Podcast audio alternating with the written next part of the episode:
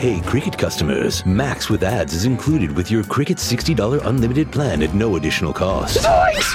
Max is the streaming platform where you can watch Scoob, Meg 2 The Trench, The Nightmare on Elm Street collection, and so much more. Remember me. Just log in with your Cricket username and password to experience Max on all your favorite devices. We've never seen this before. Max, the one to watch for a good scream with Cricket. Yeah! Phone plan streams in standard definition. Programming subject to change. Fees, terms, and restrictions apply. See cricketwireless.com for details.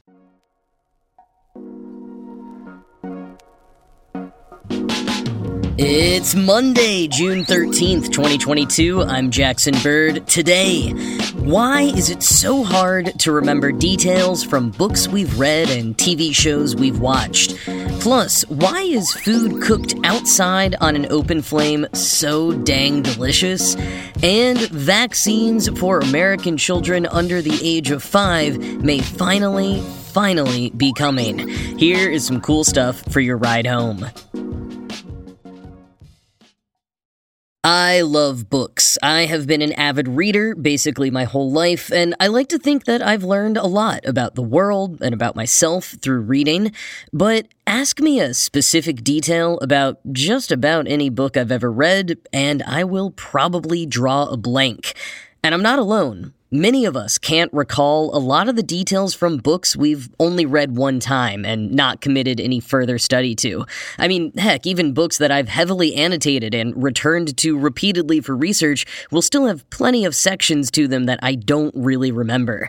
Journalist Coco Khan is similarly one of those people. Expanding the forgetfulness to TV shows, movies, and more, Khan asked cognitive psychologist Dr. Sean Kong why so many of us struggle to remember media that we've previously engaged with. And Kong says one problem is that we tend to read books or watch TV shows, etc., back to back. So when we try to recall a particular book, all the other information from other books gets in the way. And for people who read a lot or watch a lot of TV in quick succession, say for their job, perhaps, or just generally consume a ton of media all day, every day, as we all kind of do, it's even harder to recall particular details from particular sources because it's all jumbling together in our minds. Now, I am not a cognitive psychologist, but one thing that I have found to be a bit useful is never reading similar books back to back.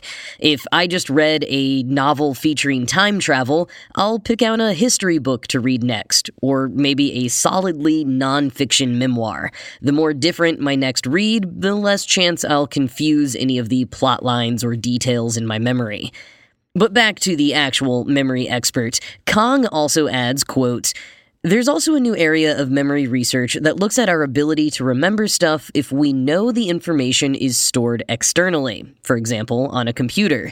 The idea here is that our working memory, i.e., what we're focusing on at any given moment, has a limited capacity. And if we exceed that capacity by, say, paying attention to five things at once, we might try to offload some of that remembering to the external. And if we come to have an expectation that the information's always at our fingertips, fingertips, we might not encode the information in our mind very carefully when we do encounter it. End quote. He compares this to memorizing phone numbers back before we all had them in our cell phones. Because, sure, a lot of us did have mental Rolodexes with an uncanny ability to recall all of our friends and family's phone numbers by heart, but there were also a lot of phone numbers we wrote down in physical address books because it wasn't worth remembering them. And that act of writing the phone numbers down allowed our working memory to focus on other things, Kong says, and also means we were probably less likely to ever commit those numbers to memory. The idea that we commit so much less to memory these days because so much of it can be looked up online or stored in our devices is sometimes a bit frightening to me. But I don't think that we can give that up without also massively reducing the amount of information input that we're all subjected to every day. I recently started reading Chuck Klosterman's book, The 90s, a sort of analysis and reckoning with the 1990s, and he made a really great point in the first chapter, writing, quote, The early 90s were a period when the obsession with popular culture exponentially increased without the aid of a mechanism that remembered everything automatically, end quote. That was the time when information overload first began to creep in, but we didn't yet have computers in our pockets that could fact check every tiny detail. And I know in the age of misinformation, it feels like fact checking is an outmoded habit, but Think about how often you'll be in a conversation with friends and you're all trying to remember the name of the actress who was in that movie or something. And maybe you'll debate it for a few minutes, and more than likely, one person will pull out their phone to check. Klosterman argues that the inability to do this in the 90s, when again we were being bombarded with so much more news and pop culture than we ever had before, is what has led to the so called Mandela effect. The Mandela effect is, quoting Klosterman again, a collective delusion in which large swaths of the populace misremember a catalog of indiscriminate memories in the same way. End quote. It's named specifically for the surprisingly large amount of people who believe that Nelson Mandela died in prison in the 1980s, instead of dying in 2013 after being released from prison, becoming the president of South Africa, and winning the Nobel Prize. Other popular Mandela effect mismemories include that Sinbad starred in a movie called Shazam, most likely mixed up with the Shaquille O'Neal movie Kazam, and that the Berenstain Bears used to be spelled Bernstein Bears. Klosterman points out that the most popular Mandela effect claims revolve around news and pop culture from the late 80s to mid 90s, back when you could imagine friends sitting around trying to remember a specific detail about something, and one or two people in the group saying, Yeah, wasn't Sinbad the guy in that movie? What was it called? Shazam? And because there was no other way to check in that moment, everyone else agrees that sounds about right, and they form new memories using that basis of reality. So even though I sometimes hate that I now have this auxiliary brain I have to carry around with me to augment my working memory, I am grateful to have it as a tool in the age of constant stimulation and as I wade through the swamps of misinformation. And if you want to remember more details from what you read or watch or listen to, there are plenty of tried and true methods that do work. It's just that they all take time. They're things like taking active notes, reviewing those notes, writing summaries after every session of reading or watching or listening, and then rereading those summaries regularly. It's like designing a class for yourself for everything that you consume. And while that's occasionally fun, when it comes to everything that we consume on a daily basis, who has time for that? Especially when your pocket computer can do it all for you, anyways.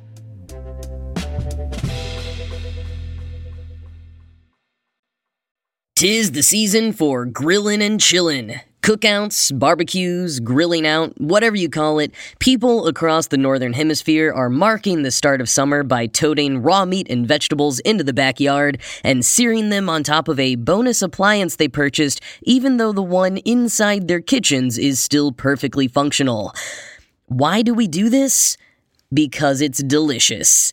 And while I'm sure there are some people out there who don't care for foods cooked over an open flame or on a grill, science does support the deliciosity of barbecued foods. Kristine Nolin, an associate professor of chemistry at the University of Richmond, recently broke down exactly why barbecue tastes so good in a piece for The Conversation. And first, we do need to define barbecue, because my Texan upbringing would define it a bit differently than Professor Nolin.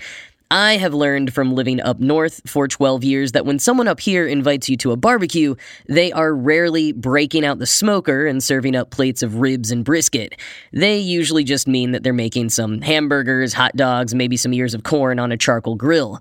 In Texas, we would call that a cookout. Barbecue, in our parlance, means a certain subset of cuisine. But for clarity's sake in this segment, I will acquiesce to Nolin's definition here so that we can proceed with the chemistry of barbecuing foods without confusion. So, in this case, when I say barbecue, I am referring to the cooking of food over an open flame. That's it. Food cooked over an open flame. So, why does food cooked over an open flame often taste so much better than food that we cook on stovetops? Well, according to Nolin, part of it is how the heat reaches the food. On a stovetop, food is usually heated through direct contact with the hot pan. And this happens when barbecuing on a grill as well, conduction warming the food directly from the hot grates. But you additionally warm the food through absorbing radiation from the flames of the grill below. So you get a nice mix of seared surfaces and cooked insides and a range of temperatures, which Nolin says releases a complex mixture of flavors and aromas. Cooking on an open flame can also often result in cooking at much higher temperatures. If you're placing the food directly above the flames, the grilling surface can be anywhere from 500 to 700 degrees Fahrenheit. Push the food to the side of the flames or raise it up a bit more, and you might be more in the 200 to 300 degree Fahrenheit range. And this heat really affects the taste. Here's how Nolin explains it quote, Cooking is the process of using high temperatures to drive chemical reactions that change food at a molecular level. When you cook meat at higher temperatures, like over direct heat on a barbecue, the first thing to happen is that the water near the meat's surface boils off. Once the surface is dry, the heat causes the proteins and sugars on the outside of the meat to undergo a reaction called the Maillard reaction. This reaction produces a complex mixture of molecules that make food taste more savory or meaty and adds depth to the scents and flavors. The reaction and the flavors it produces are influenced by many variables, including temperature and acidity, as well as the ingredients within any sauces, rubs, or marinades. End quote. It's not just the heat that makes food cooked over an open flame so tasty, though. Boiling a hot dog is never going to give you those mouth-watering scorch marks that you get when you throw it on a grill. And again, there's a variance of personal preference here, but a little bit of crispiness is often what people love about grilled foods. And that char is a result of non carbon atoms in the food being broken down after being exposed to the heat for a prolonged period of time. And in addition to the nice charred look and texture, another flavor factor you'll rarely achieve indoors is smokiness. There is a lot of smoke involved in every form of outdoor grilling, and that smoke gets absorbed into the food. Quoting again, Smoke is made up of gases, water vapor, and small solid particles from the fuel. Burning wood breaks down molecules called lignans, and these turn into smaller organic molecules, including syringol and guaiacol, that are mainly responsible for the quintessential smoky flavor. When smoke comes in contact with food, the components of the smoke can get absorbed. Food is particularly good at taking on smoky flavors because it contains both fats and water. Each binds to different types of molecules. In chemistry terms, fats are nonpolar, meaning they have a weak electric charge and easily grab other nonpolar molecules. Water is polar, meaning it has areas of positive charge and an area of negative charge, similar to a magnet, and is good at binding to other polar molecules. Some foods are better at absorbing smoky flavors than others, depending on their composition. End quote.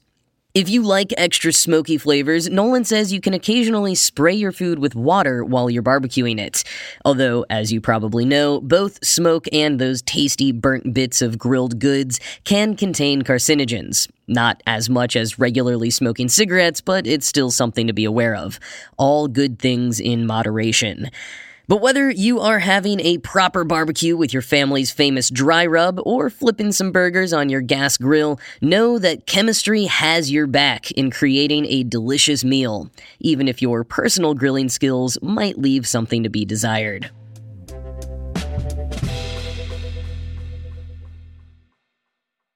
It's news that many parents have been waiting for for over a year, and it's news that they've been burned by before, so I'm still taking this with a grain of salt. The U.S. Food and Drug Administration has posted analyses of both the Moderna and the Pfizer BioNTech vaccines, stating that they are safe and effective for children under five years old. Regulators still have to clear the shots from one or both companies, but if they do, children could begin getting vaccinated as soon as next week.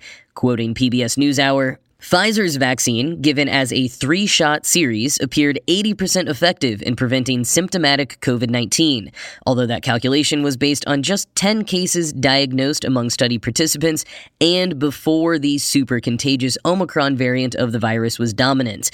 The figure could change as Pfizer's study continues. Moderna's two dose series was only about 40 to 50% effective at preventing milder infections, though it was tested during the Omicron wave. Moderna has begun testing a booster for tots.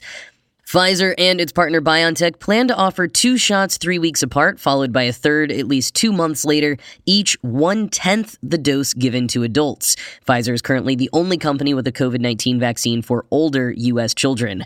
Moderna is seeking FDA clearance for two shots, each with a quarter of its adult dose, given about four weeks apart. End quote.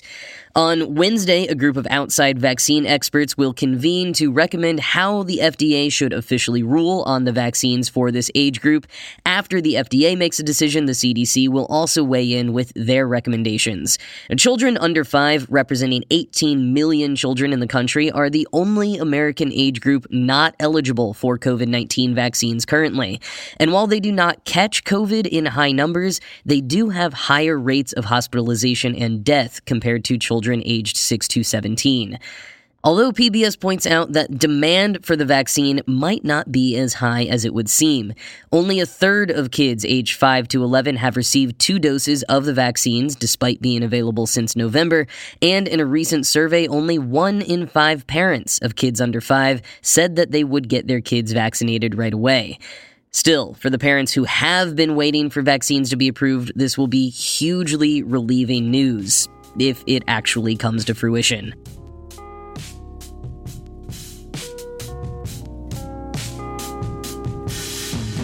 At the Tony Awards last night, Jennifer Hudson became only the second black woman ever to earn an EGOT. That is, become a winner of an Emmy, a Grammy, an Oscar, and a Tony. The first black woman to achieve EGOT status was Whoopi Goldberg back in 2002. Jennifer Hudson is also the youngest woman to ever become an EGOT winner and the third youngest person, full stop. Hudson first won an Oscar for Dreamgirls in 2007 and then won two Grammys, first for a self titled debut album in 2009 and again in 2017 for Best Musical Theater Album for The Color Purple. And then just last year, she won a Daytime Emmy Emmy for Best Interactive Media for the VR animated film Baba Yaga. Her Tony win last night was for her work as a co producer on the new musical A Strange Loop, a high concept show that finally premiered in April after being delayed due to the pandemic. The show is about a black queer writer writing a musical about a black queer writer writing a musical about a black queer writer, and on and on. You get the title, A Strange Loop, now. The show also won Best Musical at the Tonys last night and had previously won a Pulitzer Prize during its off Broadway run in 2020. In other words, it is clearly the show to see now, and Jennifer Hudson has become even more of a force to be reckoned with. But that is it from me for today. This show was produced by Ride Home Media. I'm Jackson Bird, and I will talk to you again tomorrow.